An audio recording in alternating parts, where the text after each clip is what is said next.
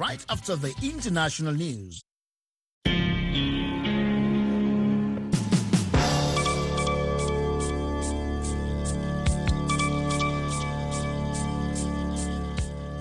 Hivi sasa ni saa tatu kamili saa za Afrika Mashariki, saa mbili Afrika ya Kati, hapa Washington saa nane mchana. Zifuatazo habari za dunia, msomaji Sandei Shomari. Uporaji mkubwa unaofanywa na watu wenye silaha na raia wanafanya maisha kuwa magumu zaidi kwa wakazi wa Khartum waliokwama kwenye mapigano makali kati ya jeshi la Sudan na wanamgambo wa Rapid Support Services RSF. Mashahidi wameeleza hayo wakati RSF inashikilia ardhi ya mji mkuu na jeshi linafanya mashambulizi ya anga ya mara kwa mara. Mashahidi wanasema polisi walitoweka ghafla mitaani wakati mapigano yalipoanza mjini Khartum hapo Aprili 15. Hakuna mtu anayetulinda, hakuna polisi. Wahalifu wanashambulia nyumba zetu na wanachukua kila kitu tunachomiliki, alisema Sara Abdelazim mwenye umri wa miaka 35, mfanyakazi wa serikali.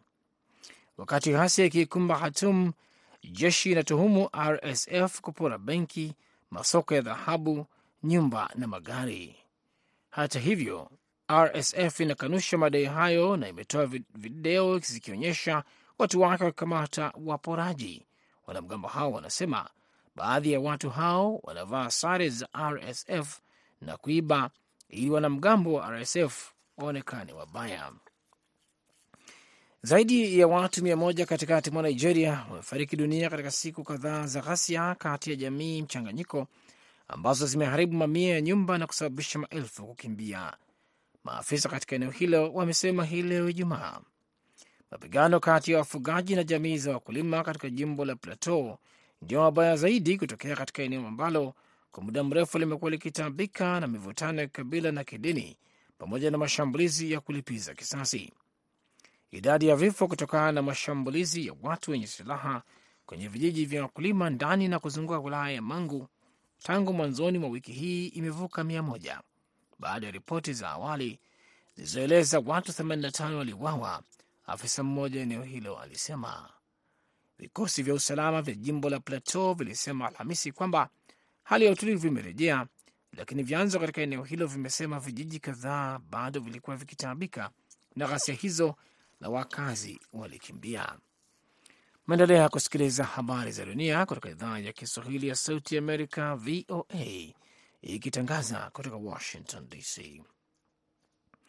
Rais wa Ukraine Volodimir Zelenski amesema kwamba aliwasili hii leo huko Saudi Arabia, mwenyeji wa mkutano wa Jumuiya ya Nchi za Kiarabu uliohudhuriwa na rais wa Siria Bashar al Assad, alitengwa kwa muda mrefu na ambaye pia ni mshirika wa karibu wa Rusia. Ziara hiyo ambayo hapo awali haikutangazwa ni ya kwanza kwa Zelenski huko Mashariki ya Kati tangu uvamizi wa Moscow kwa Ukraine hapo Februari mwaka elfu mbili na ishirini na mbili. Inampa kiongozi huyo wa Ukraine fursa ya kuwahutubia viongozi wa eneo hilo ambayo imekuwa na umoja mzuri katika uungaji mkono wake kwa Kiev kuliko washirika wa Magharibi. Nimewasili Saudi Arabia, nitazungumza kwenye mkutano wa Jumuiya ya Nchi za Kiarabu, Zelenski alisema kwenye Twitter akielezea kuwa anapanga kutana na mwanamfalme wa Saudi Arabia Mohammed bin Salman na viongozi wengine. Aliwasili katika mji wa pwani wa bahari ya Sham siku moja baada ya Asad ambaye serikali yake inarejeshwa tena kwenye jumuiya hiyo ya Kiarabu baada ya kusimamishwa wanachama mwaka elfu mbili na kumi na moja kutokana na ukandamizaji wa kikatili dhidi ya waandamanaji wanaounga mkono demokrasia ambayo ilisababisha vita vya wenyewe kwa wenyewe. Mkutano wa jumuiya ya nchi za Kiarabu unakuja wakati ambapo mzalishaji mkubwa wa mafuta duniani akipanua misuli yake ya kidiplomasia katika Mashariki ya Kati na kwingineko.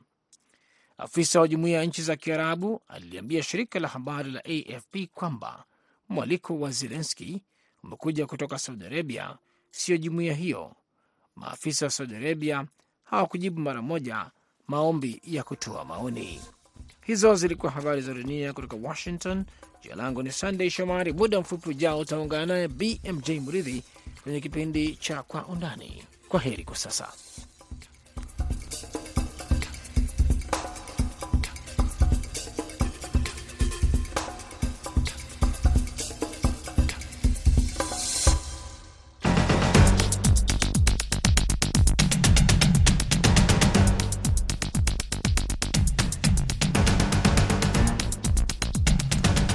Hii ni Kwa Undani kutoka idhaa ya Kiswahili ya Sauti Amerika, moja kwa moja kutoka jiji kuu la Marekani, Washington DC, kipindi ambacho huangazia ripoti zinazogonga vichwa vya habari.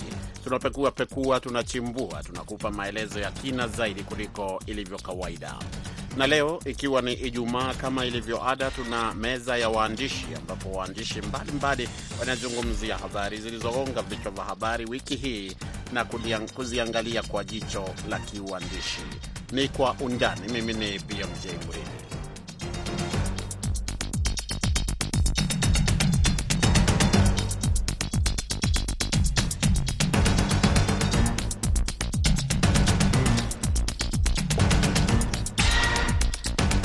Nam, karibu kwa undani msikilizaji, sehemu hii ya kwanza na ya pili hii leo, ikiwa ni Ijumaa kama nilivyokudokezea, ni kwamba tunakuwa na meza ya waandishi ambapo tunawaalika waandishi kutoka sehemu mbalimbali mbali kuzungumzia maswala yaliogonga vichwa vya habari e, wiki hii. Maswala makuu ambayo tutayajadili ni pamoja na maandamano yanayotarajiwa hapo kesho nchini DRC kupinga utawala au utendakazi wa utawala wa Rais Felix Tshisekedi, mgomo wa wafanyabiashara katika soko la kimataifa la Kariakoo mjini Dar es Salaam, Tanzania, kukaribishwa pia kwa Siria kwa mara nyingine kwa jumuiya ya mataifa ya Kiarabu na vilevile vile kufutwa kazi kwa maafisa waandamizi wa serikali ya Kenya kwa tuhuma za utepetevu na vilevile vile, eh, ufisadi.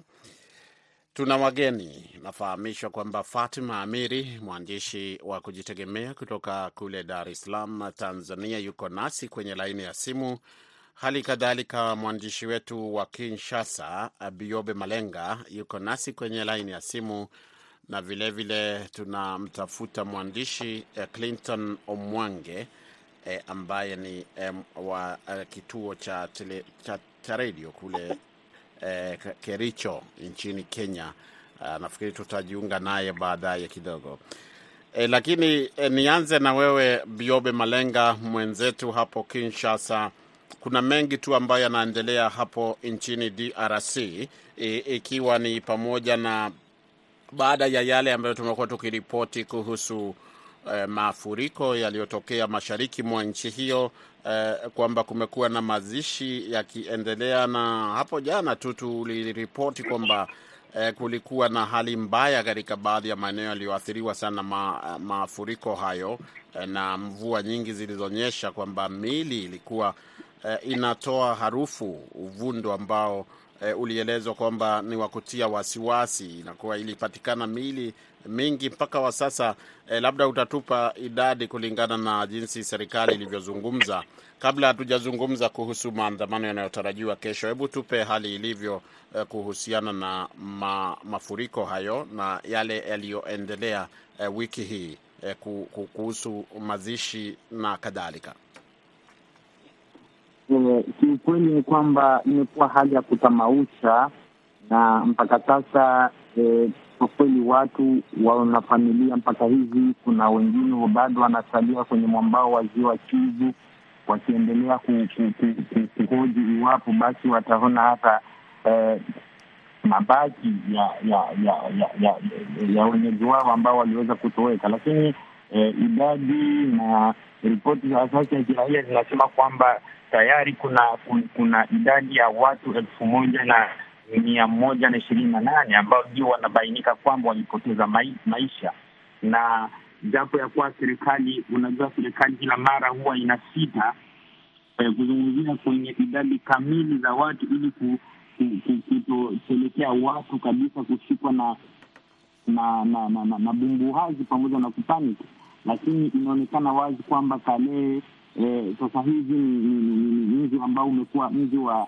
wa, wa, wa wahanga na serikali tayari imeshasema kwamba eneo lote la Kale ni eneo la la la la, la, la, la, la, la, la waathiriwa. Kwa hiyo ni, ni, ni eneo ambalo linahitajika misaada zaidi, na eh, mkuu wa Umoja wa Mataifa hapa nchini Vincent Keita alikuwa katika maeneo hayo na akaweza kuahidi dola milioni tatu ili kusaidia serikali ya mkoa kwa kuweza kusaidia wahanga wa wa mafuriko hayo ya Kalehe kiujumla ni kwamba imekuwa hali ya kusikitisha, na serikali kama nilivyosema imeshatangaza kwamba hali ya majanga, kwa sababu imetangaza Kale kuwa kama ha, e, eneo la majanga na ya waathiriwa wanahitaji kusaidiwa, na ukweli wengi wamekuwa wakisema waki kwamba eh, wameathiriwa na hawajasaidiwa kivilivyo na serikali, japo kuwa kumekuwa na hotuba na misaada kidogo kidogo ambayo imeweza kuwasilishwa, lakini hawajasaidiwa kivilivyo. Naam, ni hali ambayo uh, bado tutaendelea kufuatilia uh, wasikilizaji eh, wetu, hali ilivyo katika mashariki mwa DRC. Bila shaka kama unavyosikia eh, mwenzetu hapo Biube Malenga akielezea, uh, tutaendelea kufuatilia kuona nini kitakacho eh, baada ya hapa eh, baada ya shughuli hizo ama hatua ambazo zinaelezwa zinachukuliwa na uh, mashirika ya hisani na vilevile vile, eh, serikali yenyewe.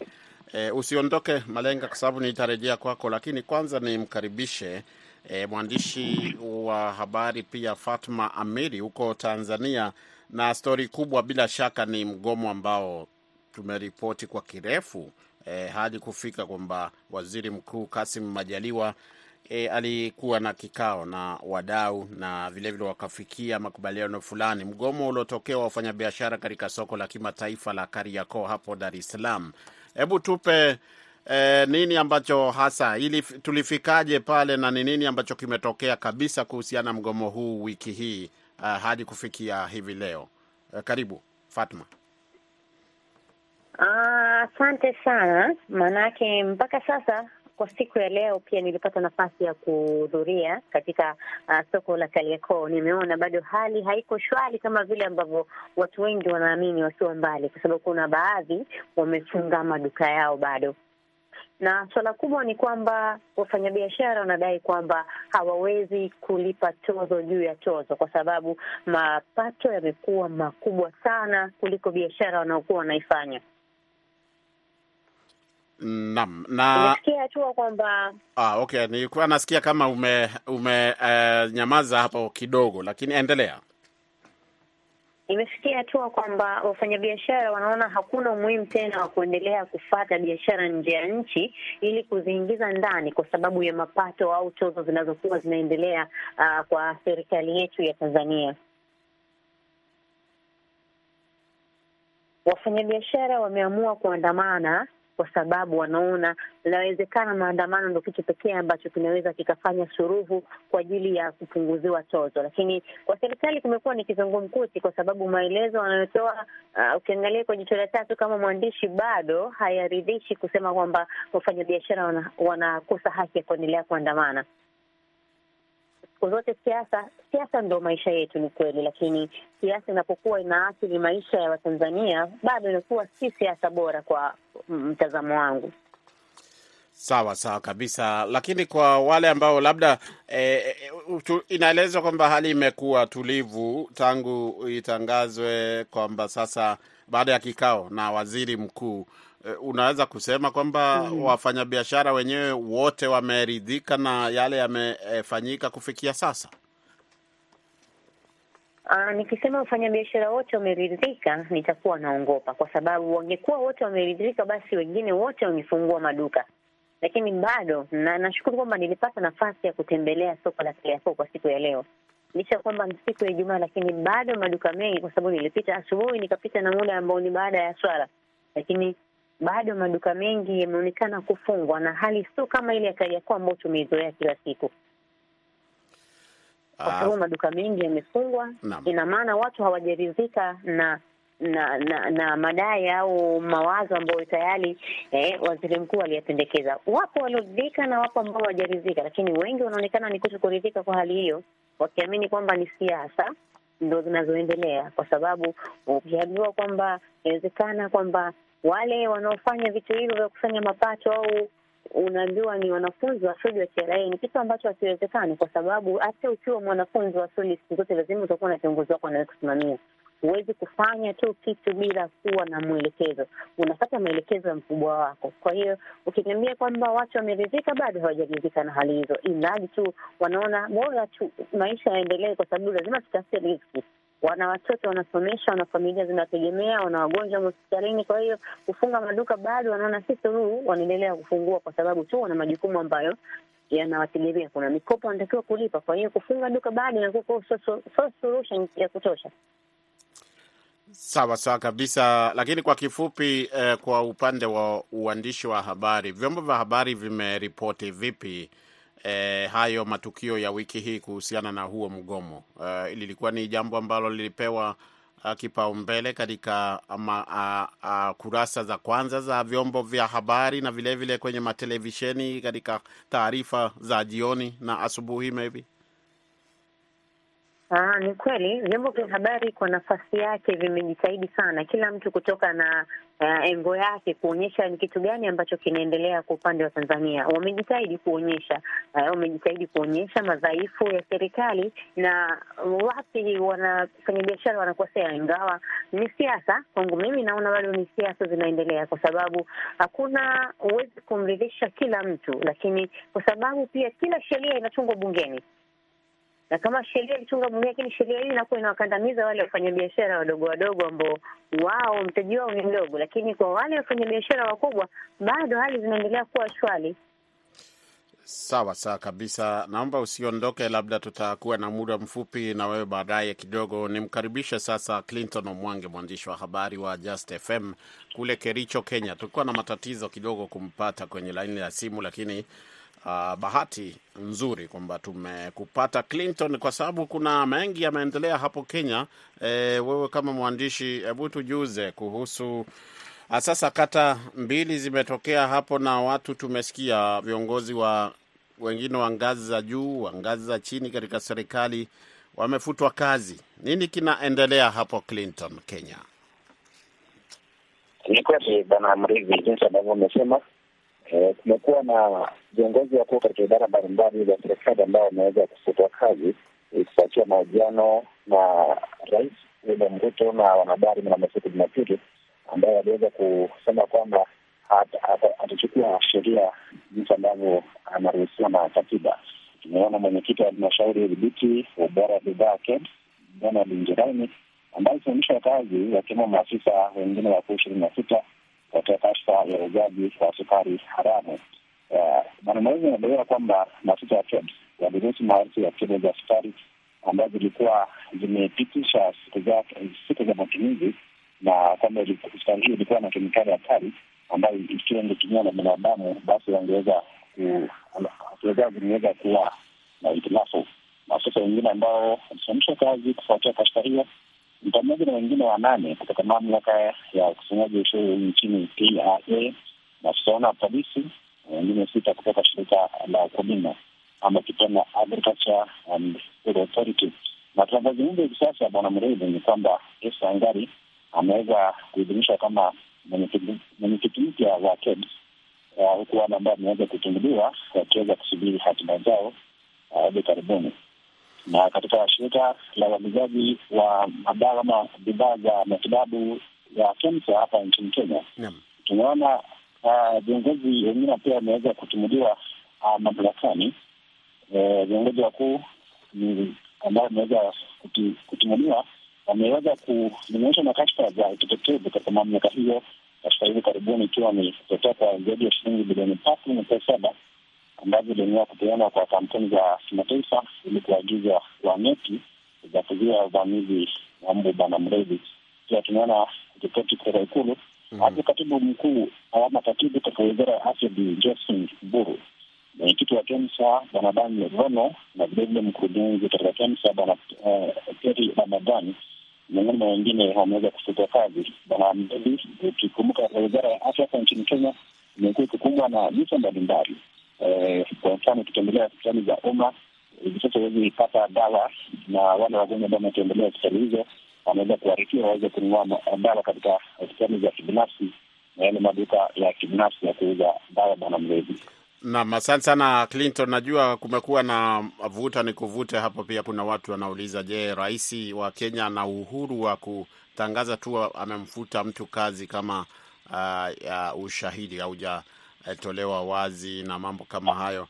E, labda tukipata muda tunaweza zungumza hilo kwa kifupi, lakini e, naomba wageni wetu mtulie, msalie pahali mlipo. Tukipata dakika kama tano tutakuwa tunamalizia na nyinyi. Lakini kwa upande wa kimataifa, kwa mara ya kwanza tangu mwaka elfu mbili kumi na moja rais wa Siria Bashar al Assad anashiriki katika mkutano wa kilele wa jumuiya ya nchi za Kiarabu unaofanyika Saudi Arabia, ambao umehudhuriwa pia na rais wa Ukraine Volodymyr Zelensky na mrithi wa kiti cha ufalme wa Saudi Arabia, mwanamfalme Mohammed bin Salman amesema amefurahishwa na kushiriki kwa rais Assad katika mkutano huo na kuongeza kuwa anayo matumaini kwamba hatua hiyo italeta utengamano nchini Siria na ilionekana kwamba ama ukweli ni kwamba hii ni mara ya kwanza tangu mwaka elfu mbili kumi na moja kwa bendera ya Siria kupepea katika mkutano wa Jumuiya ya Mataifa ya Kiarabu. Eh, unavyojua msikilizaji, kumekuwa na vita vya wenyewe kwa wenyewe katika nchi ya Siria na kuna nchi za nje ambazo zinashutumiwa kwamba zinaunga mkono pande hii na pande hii na moja ya nchi hizo ni Saudi Arabia, lakini ambayo sasa imekaribisha nchi hiyo kwenye jumuiya hiyo, na uh, wachambuzi kadhaa wanasema eh, kwamba hii ni hatua uh, chanya, ni hatua kubwa katika kuleta amani nchini Siria. Sijui kama huo ni ukweli au ni mazungumzo tu, lakini huyu hapa mkuu wa idhaa ya Kiswahili ya redio Saudi Arabia, Abdalla Mawia. Mawia, mwandishi uh, tuseme waandishi wa habari na vyombo vya habari kwa ujumla na wachambuzi wamepokeaje hatua hiyo ya kuikaribisha Syria uh, tena kwenye jumuiya hiyo? Kwa mujibu wa waandishi mbalimbali wa magazeti pamoja na vyombo mbalimbali vya habari, wachambuzi wa mambo ya kisiasa e, wameikaribisha hatua hii e, baada ya kutengwa Syria au kusimamishwa wanachama wake kwenye nchi za Kiarabu tokea miaka kumi na mbili iliyopita. Wamepokea hatua hii kwa matumaini makubwa kwa ajili ya kuzidi kuongeza nguvu ya umoja kati ya nchi mbalimbali za Kiarabu, na hususan tukizingatia kwa hivi sasa nchi mbalimbali za Kiarabu zinakabiliwa na changamoto za kiusalama, changamoto za kiuchumi, na haswa haswa hivi sasa kama tunavyoshuhudia nchini Sudan umeanza mgogoro mwingine tena ambao unazihusu nchi za Kiarabu kwa hatua ya kwanza na nchi za Kiafrika pamoja na ulimwengu wote kwa hatua ya pili. Kwa hiyo kurudi kumepokelewa kwa shangwe kubwa sana, na wengine wamesema kwamba hatua hii imechelewa, ilikuwa ichukuliwe mapema kabla ya hapa.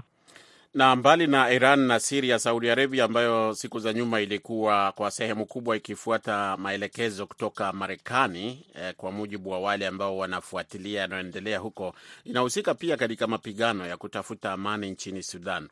Eh, Abdalla, jukumu la Saudi Arabia katika mchakato wa kuleta amani katika eneo zima hilo la uh, Mashariki ya Kati unalionaje?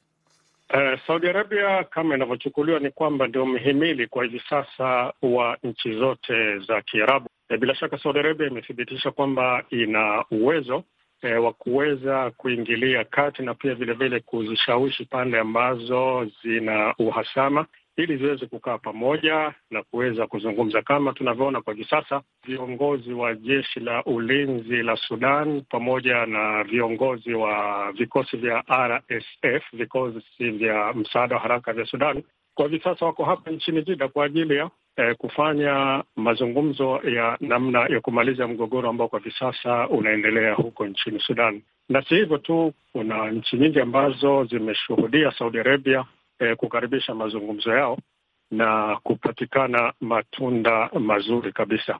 Kama tunavyoona kwa hivi sasa, Yemen kiasi fulani amani imeanza kusambaa, na pia vilevile vile kwenye baadhi ya nchi mbalimbali kama vile Iraq, pia vilevile vile Libya.